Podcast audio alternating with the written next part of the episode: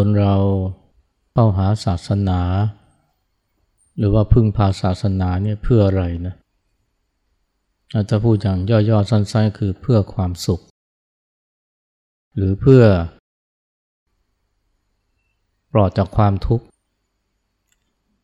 ถ้ามีทุกข์อยู่แล้วก็ขอให้ทุกข์มันมันลายหายไป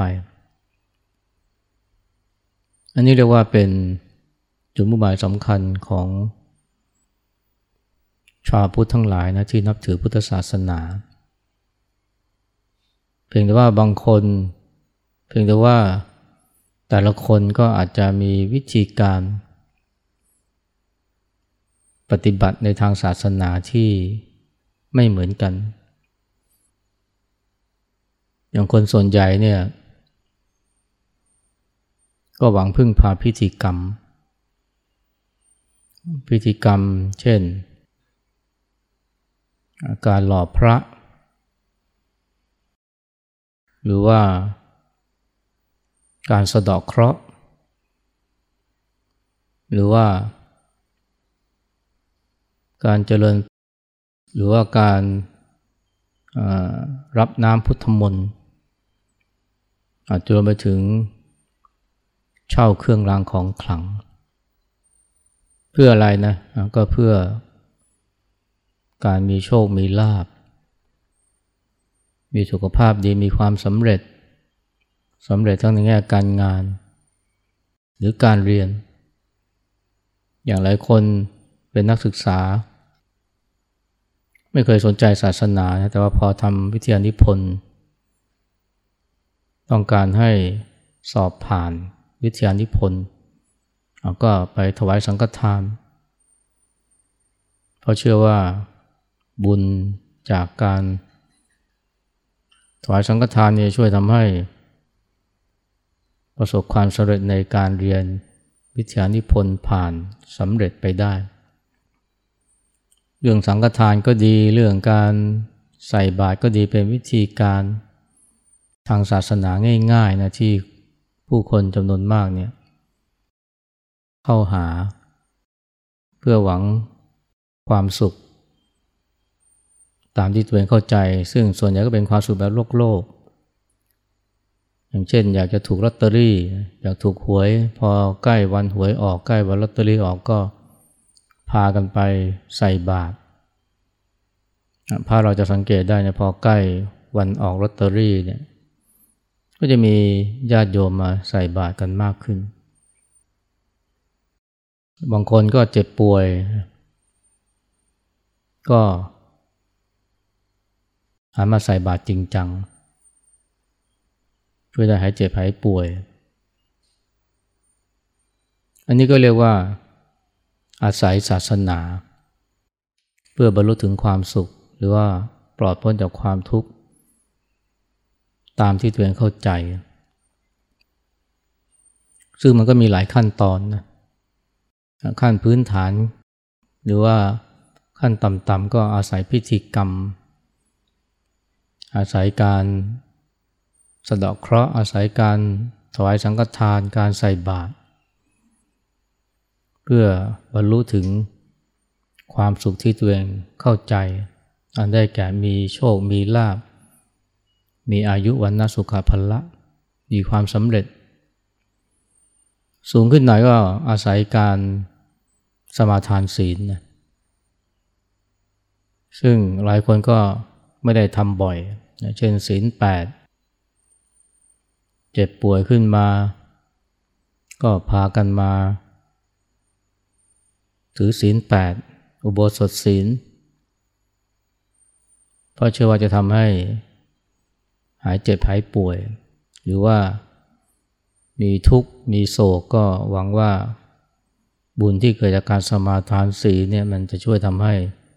ทุกโศกหายไปคืนสู่ความสุข คืนสู่ความปกติสุขไอการสมาทานสีนี่มันก็ถือว่าใช้ความเพียรใช้ความพยายามใช้ความตั้งใจมากกว่าการ ไปทำบุญสะดอกเคราะห์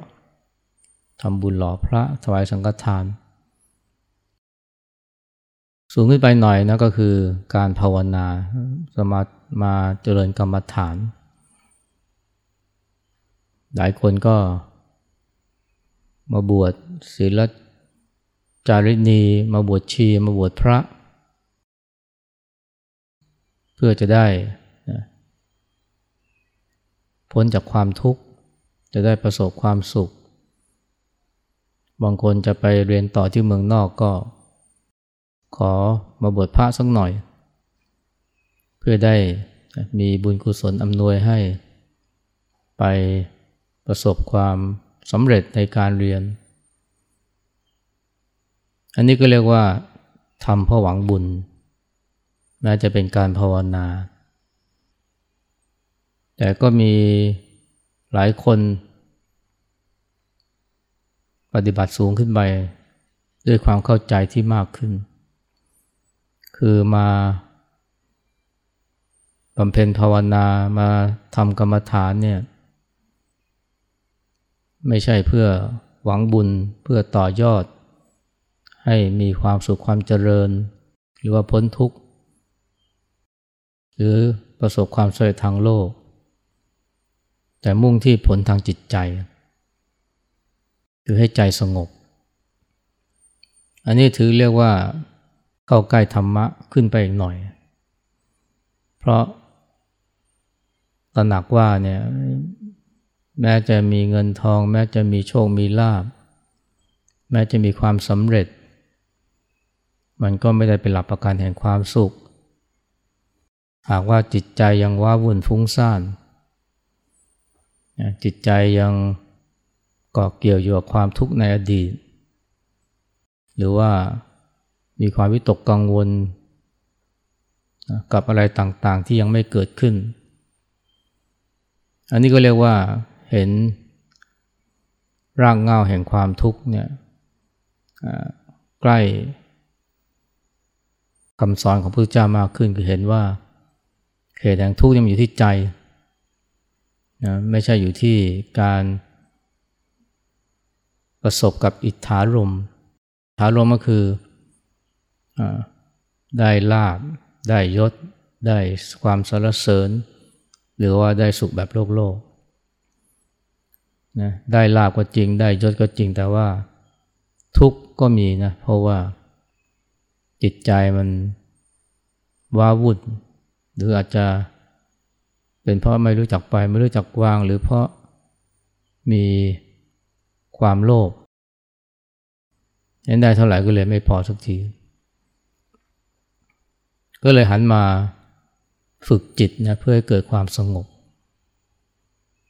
อันนี้ก็เรียกว่าเห็นความสุขในระดับที่ลึกขึ้น อาศัยการปฏิบัติที่สูงขึ้นคือความสุขที่ประเสริฐกว่าการมีเงินมีทองมีลาบมียศคือความสงบในจิตใจ และเนื่องจากเห็นว่าเนี่ยที่จิตใจเป็นทุกข์เพราะว่ามันชอบคิดฟุ้งซ่าน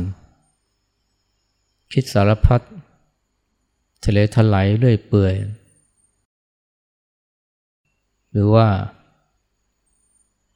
คิดแบบไม่รู้จักหยุดไม่รู้จักหย่อน ก็เลยมาใช้การภาวนา การฝึกสมาธิ โดยเน้นการบังคับจิตให้สงบ ฝึกจิตให้สงบบังคับจิตให้นิ่ง เพราะว่าถ้าจิตมันนิ่งนะไม่คิดเรียราด ไม่ทะเลถลาย ไม่ไปหวนคิดถึงเรื่องราวที่เจ็บปวดในอดีตไม่ไป มัวปรุงแต่งกับเหตุการณ์ที่จะไม่เกิดขึ้นในอนาคตจนเกิดความหนักอกหนักใจความวิตกกังวล ก็เกิดความสงบได้และเป็นความสุขอย่างหนึ่งนะก็เพราะฉะนั้นก็เลยเน้นเรื่องการ ฝึกจิตให้นิ่ง บังคับจิตให้สงบ อันนี้ก็เป็น วิธีการที่หลายคนได้ใช้ แต่หลายคนก็จะพบว่ามันไม่ใช่ง่ายนะเพราะจิตเนี่ยมันไม่ยอมสงบนะบังคับจิตยังไง ให้อยู่นิ่ง ๆ มันก็ไม่ยอมอยู่นิ่ง ยิ่งห้ามคิดมันก็ยิ่งคิด แต่บางคนก็พบว่า บางครั้งจิตมันก็สงบได้ ถ้าหากว่าเอาจิตมาอยู่กับลมหายใจ หรือว่ามีคำบริกรรมมาคอยผูกจิตเอาไว้ ไม่ให้เพ่นพ่านทะเลทลายแต่ก็ไม่ใช่เรื่องง่ายนะ เพราะว่าจิตมันไม่ยอมอยู่ในอานัตอยู่ในการบังคับวงการของเรา แต่สิ่งที่จะเรียกว่าทำได้ง่ายกว่า ก็คือว่ารู้ทันนะรู้ทันเวลาจิตมันฟุ้ง เวลามันทะเลถลายอาจารย์ประโมทนะท่านให้ข้อคิดที่ดีท่านบอกว่าเนี่ยไอการที่จะบังคับจิตให้นิ่ง ฝึกจิตให้นิ่ง บังคับจิตให้สงบเนี่ยมันยาก แต่ลองทำตรงข้ามหรือทำกับกับด้านนะก็คือว่าให้มารู้ทันเวลาจิตมันฟุง้ง เวลาใจมันไม่นิ่งเนี่ย จะพบว่ามันง่ายกว่ากันเยอะเลย บังคับจิตให้สงบนะฝึกจิตให้นิ่งเนี่ยนะมันมันยาก ยิ่งไม่มีความเพียรไม่มีความอดทน หรือว่าไม่มีความตั้งใจมากพอเนี่ยจะท้องง่าย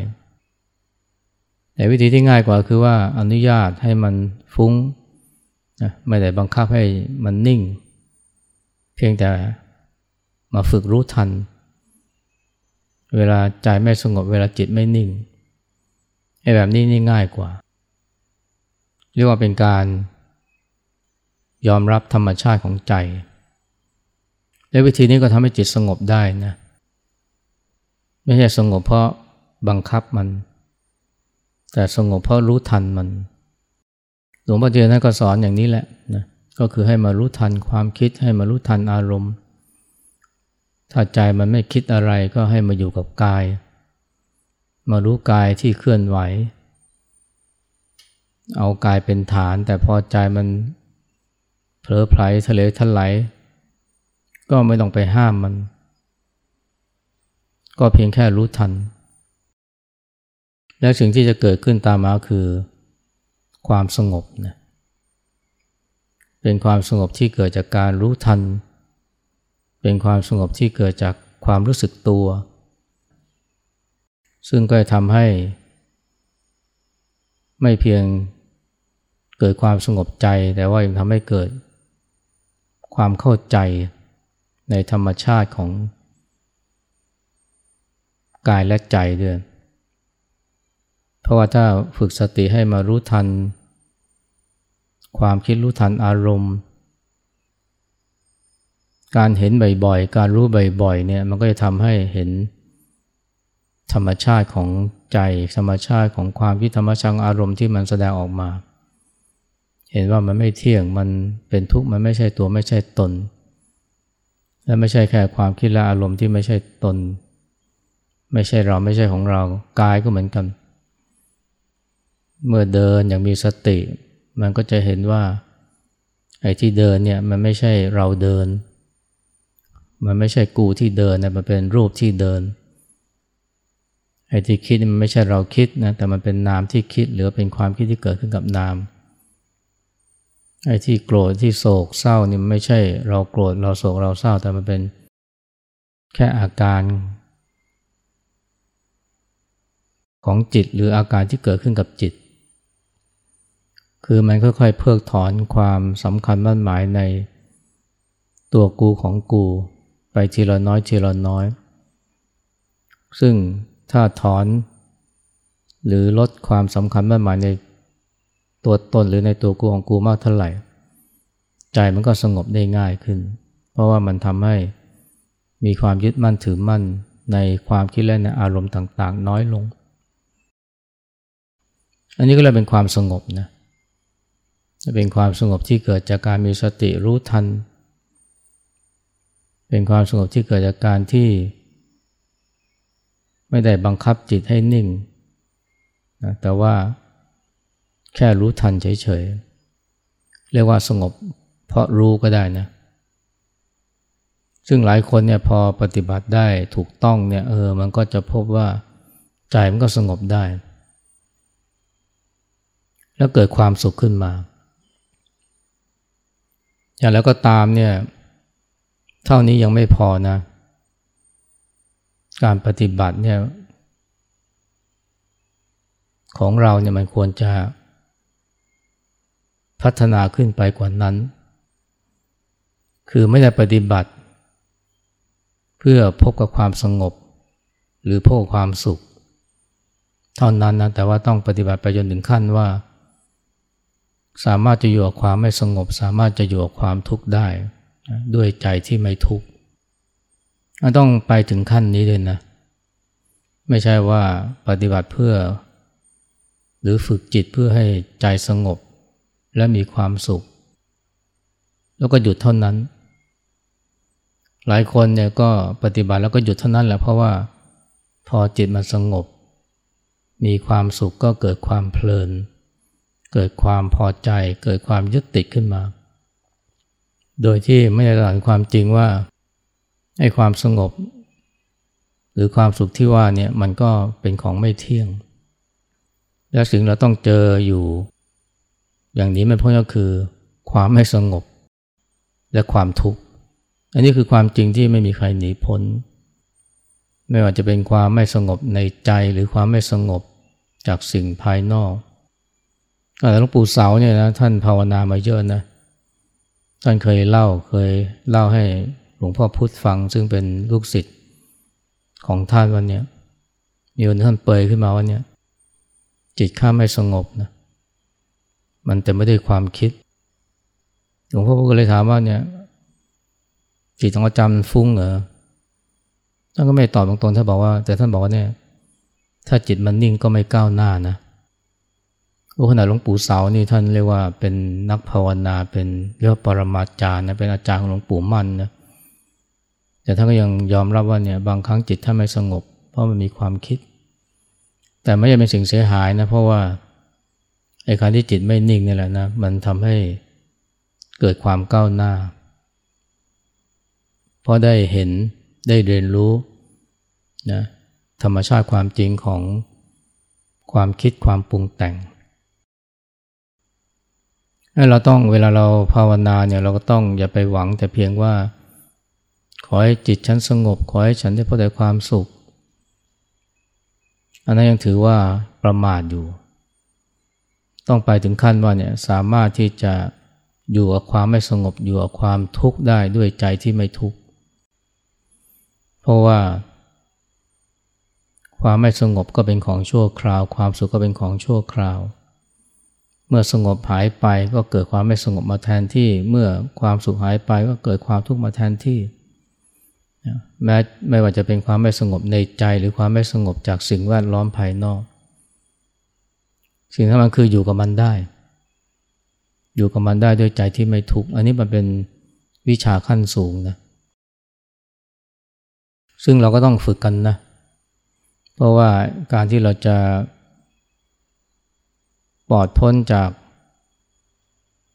ความทุกข์เลยเนี่ยมันเป็นเรื่องยากนะความทุกข์ก็ต้องเกิดขึ้นกับเรา อย่างน้อยก็ทุกกาย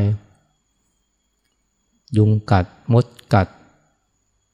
นะหรือว่าความเจ็บความป่วยพวกนี้คือสัจธรรมความจริงที่ไม่มีใครหนีพ้น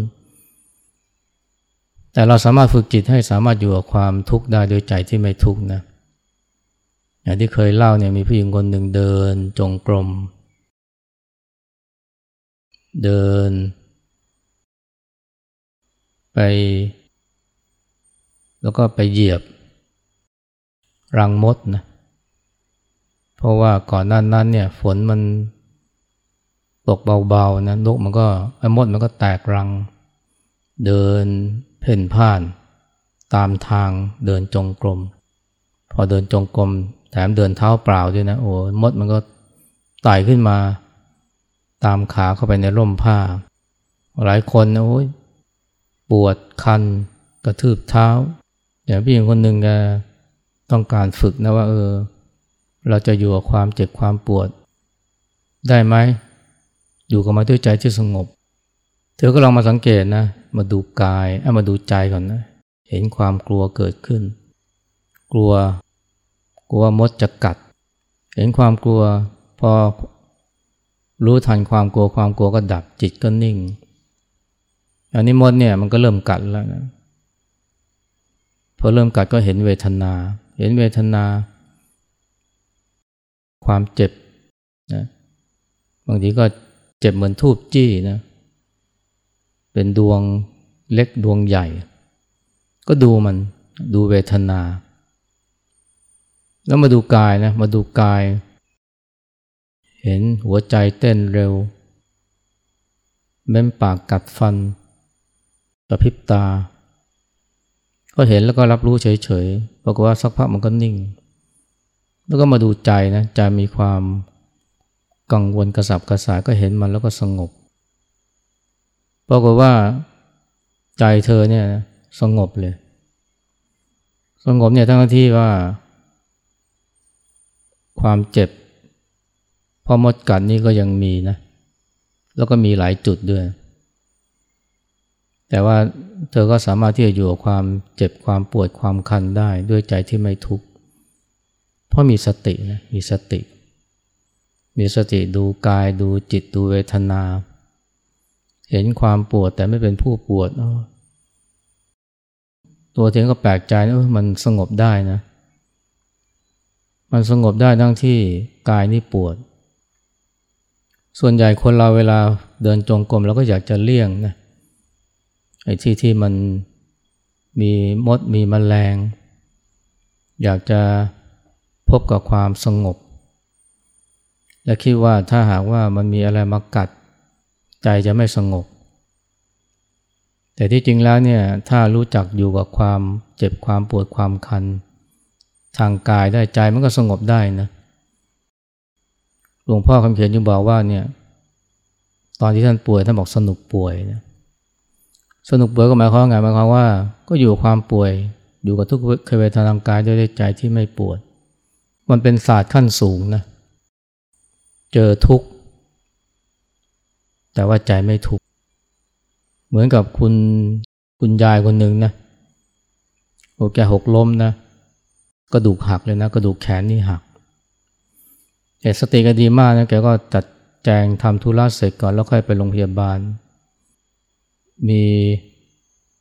มีหลาน มีลูกสะพ้ยเนี่ยตามไปด้วย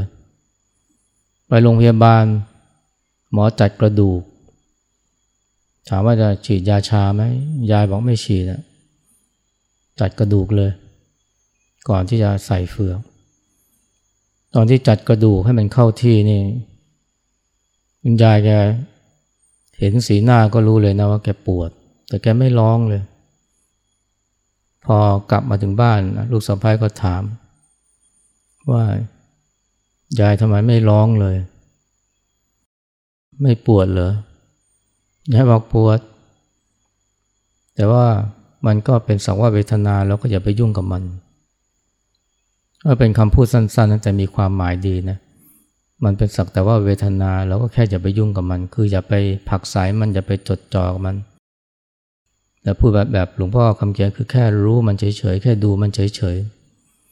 ๆ กายปวดนะแต่ว่าใจไม่ปวดนะ นี่เรียกพ่อมีสติดูมัน อันนี้ก็เรียกว่า สามารถจะอยู่กับความทุกข์ หรือความไม่สงบทางกายเนี่ยด้วยใจที่ไม่ทุกข์นะเราต้องฝึกนะถ้าเราเป็นนักภาวนาต้องฝึกมาถึงขั้นนี้ด้วย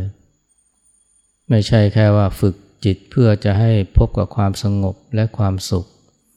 มันไม่พอมันต้องฝึก เพื่อสามารถจะอยู่กับความไม่สงบและความทุกข์ได้ด้วยใจที่ไม่ทุกข์ เพราะชีวิตของเราเนี่ยมันหนี เรื่องพวกนี้ไม่พ้นนะความไม่สงบในจิต